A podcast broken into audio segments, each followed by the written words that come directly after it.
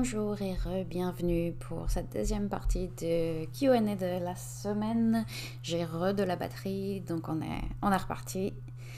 Euh, la, la question suivante, c'est est-ce qu'il y a des postures ou des exercices de yoga que tu n'aimais pas avant, mais maintenant oui?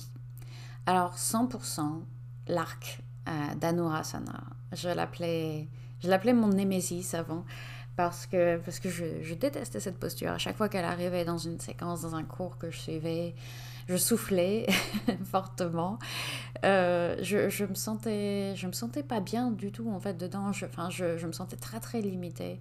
Les backbends ont toujours été ma faiblesse. Donc les backbends, c'est quand on, comment dire, quand, quand on quand on se penche vers l'arrière en, gardant le, bassin à, la même place, mais les épaules partent vers l'arrière. Donc, euh, c'est l'inverse d'un forward bend, forward bend, qui est quand on se penche vers l'avant et qu'on étire l'arrière des jambes. Euh, les back bends, on étire l'avant du corps, pour le coup. Et on renforce l'arrière du corps. Et ça a toujours été ma faiblesse dans le sens où je pense que... Je pense qu'il y avait un d'un côté, en fait, les, les, muscles du dos n'étaient pas assez forts, mais je pense que j'ai aussi une limitation au niveau structurel. En fait, mes, os sont, foutus d'une manière qui, fait que je n'arriverai jamais, même avec tous mes efforts, à, à avoir un, un backbend très très profond, comme on dit. Euh, mais ça va beaucoup mieux maintenant, notamment parce que j'ai donc travaillé ma souplesse et, ma, et la force de mes muscles dans le dos. Euh, mais je suis toujours beaucoup plus douée pour me plier dans l'autre sens, pour les forward bend. Donc euh, voilà, je, dirais l'arc et, les back bend en général, qui, dans lesquels en fait j'ai réussi à trouver comment les adapter pour, euh, pour me sentir bien dedans, pour réussir à respirer et à me détendre même dans les postures qui sont difficiles. Mais voilà, c'est toujours pas pas ma force. Après, on entend souvent que euh, les postures qu'on aime le moins sont celles dont on a le plus besoin. Je ne sais pas si vous avez déjà vu ça. Euh, je suis d'accord et je suis pas d'accord en fait. Euh, ça dépend, je pense, de pourquoi on les aime pas. Si on les aime pas parce qu'on les trouve difficiles, parce que c'est justement c'est notre, notre faiblesse, on sent qu'on n'a pas la force suffisante ou pas la souplesse suffisante pour, pour se sentir bien dedans, comme c'était mon cas avec l'arc.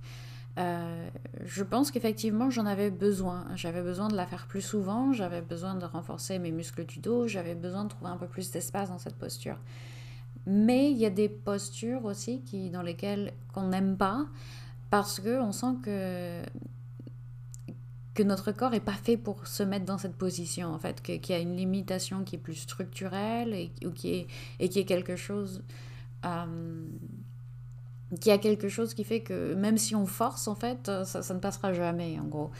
Et, j'avais donc un peu les deux avec, avec les backbends. Euh, je pense que c'est important de les faire pour trouver, en fait, pour trouver euh, une façon de faire la posture qui nous convient pour se renforcer ce qui doit être renforcé, pour assouplir ce qui doit être assoupli.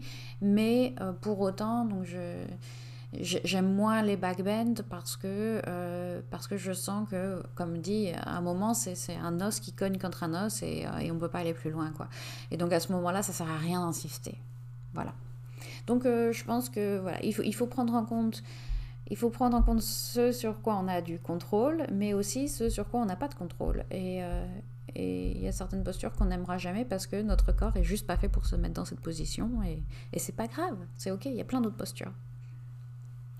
Ok, Question suivante. Il n'y a pas très longtemps, tu disais dans un post, une note de blog ou une newsletter euh, que c'est pas parce qu'on vieillit que c'est normal d'avoir mal au dos, aux genoux, au coude, etc.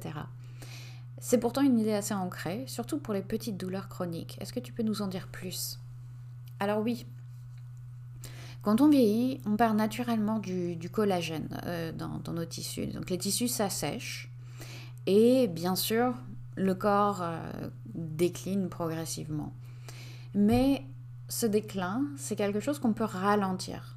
Euh, c'est pas quelque chose. C'est inexorable dans un sens, mais c'est pas. Euh, déjà c'est pas à 30 ans enfin c'est pas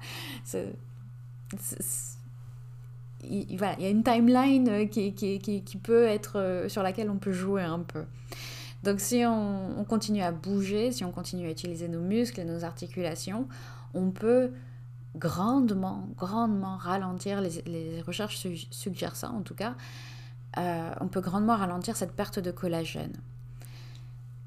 Il faut bien garder en tête que le corps il recherche que l'efficacité. Il recherche toujours à conserver notre énergie et il recherche à être le plus efficace possible dans cette utilisation de notre énergie. Donc tout ce dont on ne sert pas, on ne se sert pas, il s'en débarrasse. Du coup, moins on bouge, moins on est capable de bouger et moins on est capable de bouger efficacement. Euh, on le voit par exemple très bien avec les, astronautes quand ils reviennent de mission en apesanteur où ils sont restés dans l'ISS pendant, pendant six mois. Ils reviennent sur Terre, ils savent plus marcher. Pourquoi? Parce que leurs muscles se sont complètement atrophiés. Pourquoi? Parce que le corps a dit bon bah clairement on n'utilise plus nos jambes, donc euh, à quoi ça sert de dépenser de l'énergie à, garder ses muscles en vie? On va les virer. Et euh, c'est pareil d'ailleurs à un, plus, un niveau plus micro avec, avec notre cerveau tout ce dont on ne se sert pas, le cerveau s'en débarrasse. Et c'est quelque chose qu'on voit d'ailleurs, euh, c'est un aparté, euh, avec la neuroplasticité, qui est, quelque chose que, j'adore personnellement, c'est un sujet qui me passionne. Euh, par exemple, les, personnes qui sont aveugles, ils vont pas avoir une aire du cerveau visuelle, l'aire visuelle du cerveau va, va être complètement rabougrie et il va utiliser cette aire qui, enfin, qui est, qui chez, chez, les voyants, qui est, une aire visuelle, et il va l'utiliser pour autre chose. Donc ils vont avoir une ouïe un peu plus développée ou un sens de l'odorat plus développé. Parce qu'il n'y a pas besoin de cette aire visuelle, on ne voit pas. Donc voilà, le corps ne recherche que l'efficacité et tout ce dont il ne se sert pas, il s'en débarrasse. Donc si on arrête de bouger à 20 ans, 30 ans parce qu'on commence à rentrer dans une vie plus sédentaire, euh, le corps va se dire moi, tout ce dont j'ai besoin, c'est de pouvoir être assis, donc je vais m'asseoir. Donc je vais m'asseoir. Donc je vais, euh, je vais, je, vais plus, je ne vais, je, ne vais plus utiliser le reste. Donc à 60, à 70, à 80 ans, bien sûr qu'on n'a plus le corps de ses 20 ans de ses 20 ans, c'est sûr. Encore que ma grand-mère, ma grand-mère de 80 ans euh, dirait le contraire, parce qu'elle elle a donc 80 ans et elle continue à danser, euh, à faire des spectacles de cabaret. Euh, et elle, enfin, elle s'est cassée, elle s'est cassé la main il y, a, quelques, mois et trois semaines après, sa, main était guérie quasiment et elle conduisait, elle faisait, tout normalement parce que c'est un, monstre, ma grand-mère. un monstre positif, bien sûr. Euh, bref. Mais, pourquoi, pourquoi elle est comme ça, ma grand-mère? Pourquoi elle arrive encore à danser le cabaret à 80 ans? Parce qu'elle n'a jamais arrêté. Bon, bien sûr, elle a une constitution particulière, mais elle n'a jamais arrêté. Elle, elle, a jamais eu de, travail sédentaire. Elle a toujours continué à bouger et à prendre soin d'elle. Donc quand j'entends un trentenaire me dire qu'il a mal au dos parce qu'il vieillit, ça me rend ouf.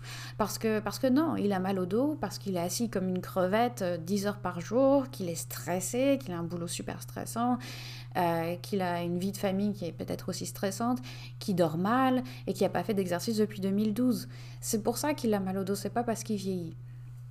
Désolée, je m'énerve un petit peu, mais parce que, parce que voilà, parce que je trouve ça tellement triste, c'est tellement dommage que à 30, à 40, même à 50 ans, euh, des gens pensent que c'est inexorable, et même des, médecins. J'ai des gens qui me disent de temps en temps Oh, mon médecin me dit euh, que j'ai mal au genou, mais c'est parce que je vieillis. Et c'est quelqu'un qui a, qui a, la trentaine, la quarantaine. Et, et je pense que c'est criminel de faire ça, en fait. Et c'est criminel, surtout quand on est médecin, de dire ça à quelqu'un alors que, que non, c'est pas forcément pas forcément vrai et il y a plein de modalités d'intervention qui peuvent être qui peuvent être faites. Donc ça, ça, vaudrait un podcast en soi tout ce, sujet, mais euh, mais voilà. Utilisez votre corps, continuez à bouger et, euh, et n'ayez n'ayez pas peur de la douleur aussi, dans le sens où il y a, beaucoup de gens qui, qui, commencent à avoir un peu mal au dos, ils se disent oh, il faut que j'arrête de bouger, il faut que je repose, il faut que, il faut que, voilà, il, faut que j'arrête parce que plus je vais bouger, plus je vais avoir un mal. Et maintenant, c'était une idée qu'on avait il y a encore peut-être dix ans même, mais maintenant on a complètement, euh, on, on, a complètement poussé cette idée, euh, même au niveau médical pour dire non, non, surtout pas, il faut continuer à bouger, même quand on a mal. Euh, il faut bouger bien sûr de manière mindful, de manière réfléchie, intentionnelle, progressive aussi surtout. Il faut bien sûr ne pas aggraver une blessure, mais il faut continuer à bouger pour garder la circulation, pour aider le corps à, guérir et pour surtout ne pas ancrer cette douleur dans notre cerveau, pour ne pas que le cerveau se dise euh, dès que je bouge j'ai mal et, euh, et rester bloqué en fait dans cette situation-là. Et du coup bouger de moins en moins et garder une, douleur qui devrait, qui devrait n'être là que pendant trois semaines, on la garde pendant deux ans. Comme ça a été le cas d'ailleurs pour moi avec mon, poignet dont je vous rabâche les oreilles euh, régulièrement. Ok, j'arrête. Euh, je vais passer à la, question suivante. N'hésitez pas si vous avez d'autres questions sur ce sujet. Ça me passionne comme vous pouvez le voir. Alors, question suivante. Des tips pour bien faire la différence entre une mauvaise semaine et une semaine où on n'a pas pris soin de soi? Parfois, au moment de notre check-in, donc c'est bien sûr une de mes clientes qui, nous parle, au moment de notre check-in, je m'apprête à écrire Oh, c'était une semaine pas terrible en termes de self-care parce que j'étais très stressée. Alors qu'en fait, non. Je me rends compte que j'ai fait beaucoup de choses pour prendre soin de moi et que c'est juste la vie qui a été stressante. Et je me demandais si avec la pratique, tu arrivais à délier plus facilement ce qui, dans ton bien-être, relève de ta routine self-care ou juste des événements de la semaine.